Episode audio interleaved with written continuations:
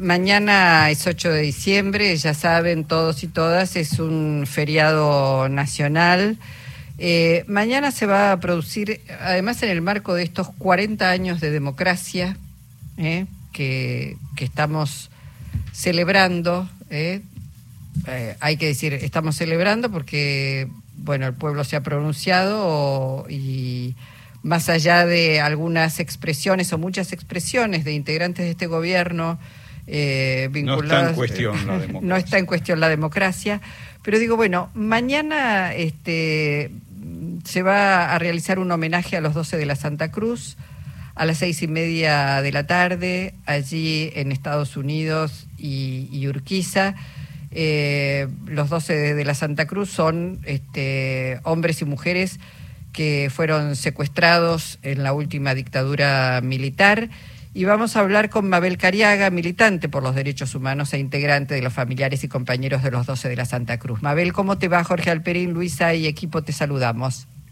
Hola Luisa, hola Jorge, hola a todo el equipo y a la audiencia. Bueno, decíamos que cobra una significación especial en estos 40 años y además con un gobierno, digamos, que se inicia donde eh, se han escuchado expresiones, bueno, negacionistas de reivindicación de la dictadura. Eh, ¿Cómo han pensado este, este homenaje? Bueno, eh, la verdad que estamos todos y todas las que hemos luchado tantos años por la memoria, la verdad y la justicia, con todo lo que esto implica en cada una de estas palabras, encierran años de lucha, de logros, de, transitar por juicios ejemplares para lograr la condena de los genocidas. Y eso para nosotros, la verdad que, que es un logro inmenso, ¿no? Llegar a los 40 años de la democracia, habiendo conseguido que el Estado haya incorporado como políticas de Estado la, el respeto irrestricto por los derechos humanos. Con lo cual nos conmueve, nos preocupa, nos duele eh, tener que nuevamente, justamente en el año, en cuando se cumplen los 40 años, tenés que, tener que volver a explicar que en la Argentina hubo un terrorismo de Estado, que en la Argentina hubo un genocidio, que no hubo excesos, que fue un plan sistemático de exterminio con más de 700 campos de concentración, donde hay eh, desaparecidos y desaparecidas que no sabemos dónde están sus cuerpos, que entre nosotros viven más de 300 personas que no tienen su identidad. Y en el caso de los 12 de la Santa Cruz, donde estaban las tres primeras madres de Plaza de Mayo, Esther, María, Azucena, dos religiosas francesas, familiares de desaparecidos y desaparecidas que estaban buscando a sus seres queridos, se probó absolutamente cómo fue este circuito del horror. Sabemos que Astiz se infiltró en el grupo de madres, se infiltró en la iglesia Santa Cruz, marcó a las personas que tenían que ser secuestradas, que un grupo de tareas las condujo a la Escuela de Mecánica de la Armada, donde estuvieron entre cuatro y seis días con vida, y después fueron trasladadas al aeroparque y con vida arrojadas al, mar o al río de la Plata. Entonces, eh, cuando nosotros pensábamos que la sociedad argentina ya tenía claro cuál había sido nuestra historia, nos encontramos que hay un presidente, una vicepresidenta, que hablan de, de errores o de excesos, que hablan de que los juicios fueron venganza, que por supuesto no fueron 30.000. Eh, bueno, hoy, perdón, hoy te digo, eh, fue muy, muy potente ver la jura de diputados, eh, no vi la de senadores, pero en diputados, muchos diputados y diputadas jóvenes además, digamos, juraron por los 30.000, ¿no? Este, Por memoria, verdad y justicia, eso en la Casa, uno podría decir, del pueblo, en la Cámara Baja, por ejemplo. Claro, claro. Bueno, eso es eso es el, la unión que hay entre, los organismos de derechos humanos y el pueblo que hemos podido construir esta base de memoria, verdad y justicia que yo creo que, que la vamos a hacer respetar, ¿no? Eso es muy emocionante también para nosotros. Mm. Mabel, eh, esto es seis y media de la tarde. de la tarde en Estados Unidos y Urquiza, frente al Solar de la Memoria, frente al Solar de la Iglesia Santa Cruz. Vamos a empezar a las 7 y a las 9 vamos a estar terminados. Pero contanos además porque sé que va a haber eh, reconocimientos especiales para periodistas muy periodistas eh, muy comprometidos, muy militantes de los derechos humanos, hay un, eh, también artistas convocados y convocadas.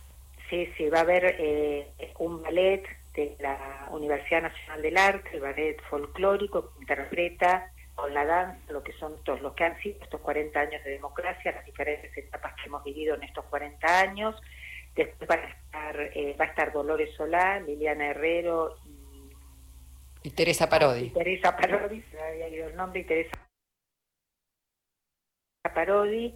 Y después vamos a hacer un reconocimiento que nos parece sumamente importante en este momento a Luciana Bertoya y Hugo Soriani. Luciana nos ha acompañado en todo el proceso de repatriación del Skyban, eh, PA51. Hugo Soriani es una persona que además de haber sido es un expreso político, estuvo siempre comprometido con la causa de los derechos humanos y durante esta, esta etapa que yo a veces la sitúo en el 2008, de una arremetida tan brutal de la prensa hegemónica, monopólica, que fue moldeando la cabeza de los y las argentinas para que un presidente, una persona como Milei sea ahora presidente. Hubo otra prensa que trató de mantenerse eh, con la verdad, informando siempre eh, lo más objetivamente posible y que acompañó esto que nosotros decimos, democracia es con inclusión social, memoria, verdad y justicia y son 30.000. ¿no? Entonces nos parecía importante que ahora que se está terminando esta etapa, que vamos a ver cómo sigue a partir del 10 de diciembre, eh, bueno, queríamos que ellos estuvieran con nosotros, han estado siempre y nosotros también queríamos estar con ellos porque imaginamos que esta etapa va a ser muy dura para todos. Mabel, eh, uno se pregunta si la sociedad conoce lo suficiente el episodio de los 12 de Santa Cruz, donde se ve toda la crueldad, la perversidad abierta de esa dictadura que infiltra madres de Plaza de Mayo, religiosos, eh, religiosas, perdón, eh, ah. eh, familiares de desaparecidos, de los que no puede decir ni siquiera que eran combatientes y los somete a los peores horrores.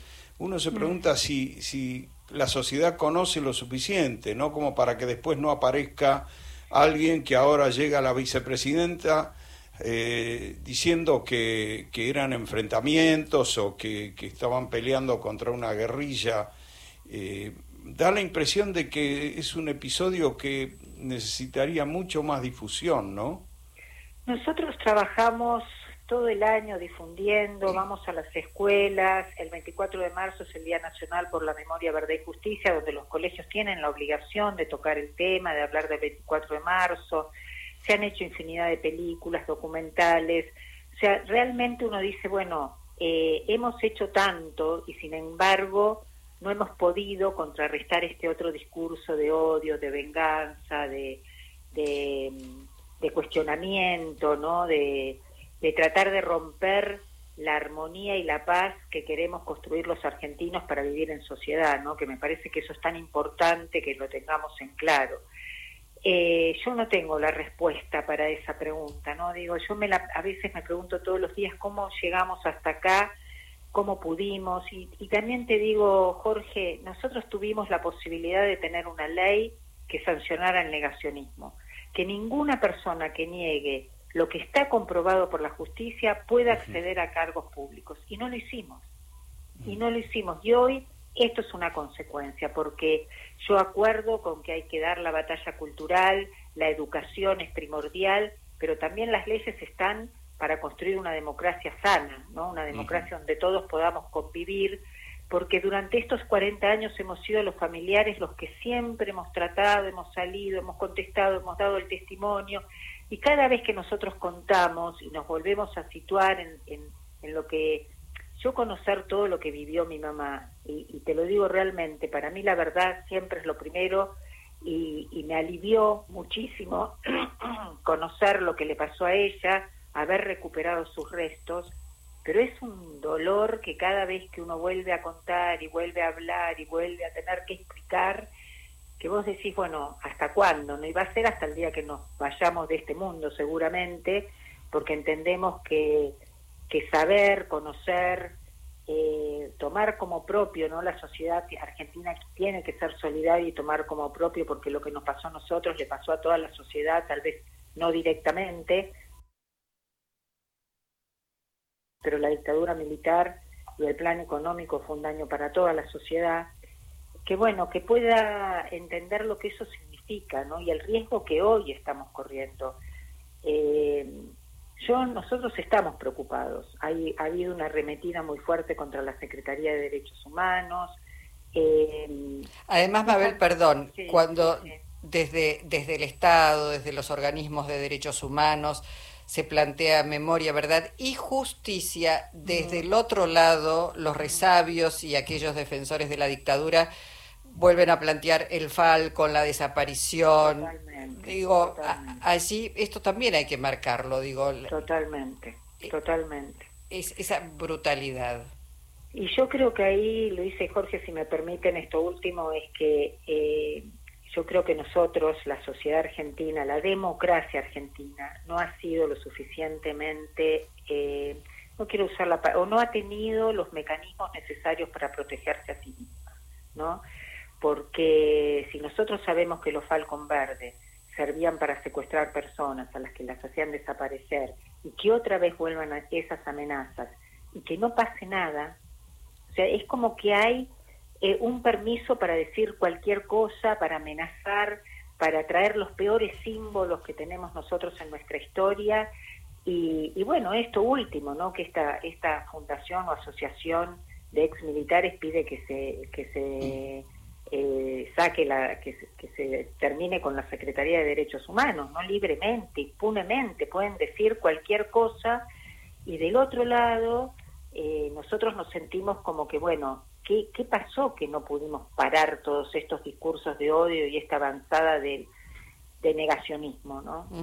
Hace, Mabel, hace muchas décadas hice mi primer viaje a Alemania y bueno, tuve contactos con, con colegas de Alemania y con funcionarios y la impresión que me llevaba en ese momento, y todavía estábamos en los finales del siglo XX, era que había una incomodidad en la sociedad alemana por hablar de esos temas, ¿no? Y yo me pregunto qué pasa acá también, ¿no? Si si la sociedad no quiere hablarlos eh, y, estos sectores de ultraderecha aprovechan esa, esa incomodidad, ese, como esa mancha ¿no? que está en el pasado de todos y, pareciera que, que, en muchos casos no se quiere abordar, ¿no? Sí, es complejo el tema. Yo creo que las, las historias de los pueblos que han vivido horrores como como fue la Segunda Guerra Mundial o Alemania, y como fue la Argentina, el, terrorismo de Estado, el nazismo y, el, y, el y la dictadura militar, el terrorismo de Estado en la Argentina, a veces cuesta mirarse ¿no? para atrás y uno lo ve como que eso pasó hace mucho, eso no puede pasar, algo, algo de la historia como nosotros podemos ver el 25 de mayo de 1810, no digo para los pibes y pibas más jóvenes. Sin embargo, eh, vos fijate que cuando una, una fuerza política o un partido político de derecha con una, un plan, plan brutal de ajuste como el que está planteando la libertad avanza, mira por dónde empieza. Empieza a atacar justamente esta política de ampliación de derechos que se construyó sobre la base de la memoria, la verdad y la justicia.